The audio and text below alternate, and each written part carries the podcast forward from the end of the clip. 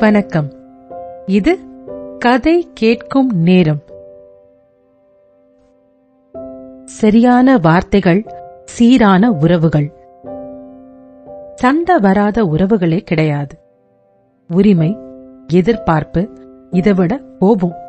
மத்தவங்க பண்றது ஏதோ ஒரு வகையில தப்பு. இல்லனா நம்ம கருத்தை மத்தவங்க ஒத்துக்கல. இது மாதிரி சமயங்கள்ல சண்டை வரும். சண்டை போடுறது தப்பா சரியா? அத பத்தி நான் இப்ப சொல்ல வரல. ஆனா யார்கிட்ட சண்டை போட்டாலும் உங்களுக்கு எவ்வளவு கோபம் வந்தாலும் நீங்க சொல்றதுதான் எல்லா விதத்திலையும் சரியா இருந்தாலும் சரியான வார்த்தைகள் அதாவது அடுத்தவங்களை காயப்படுத்துற மாதிரி வார்த்தைகளை பயன்படுத்தாதீங்க. கடும் வார்த்தைகள் அந்த உறவை மட்டும் இல்ல மத்தவங்க மனதையும் ரொம்ப பாதிக்கும்.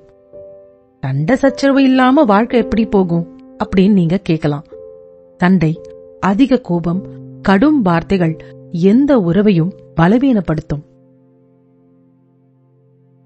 நம்ம அம்மா தானே நம்ம அக்கா தானே இப்படி உரிமை எடுத்து நம்ம கடுமையா பேசுவோம்.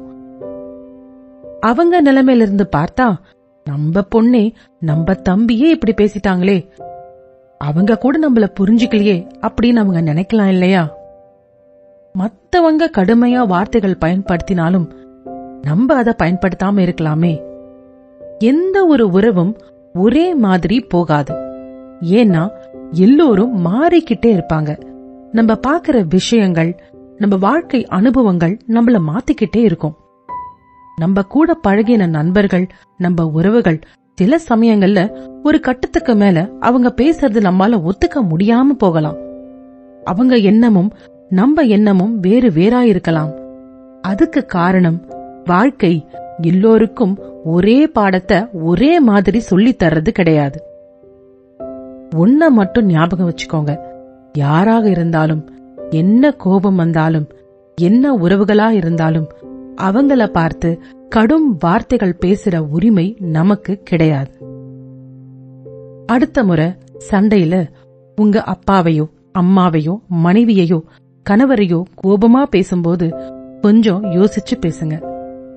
நன்றி ராரா.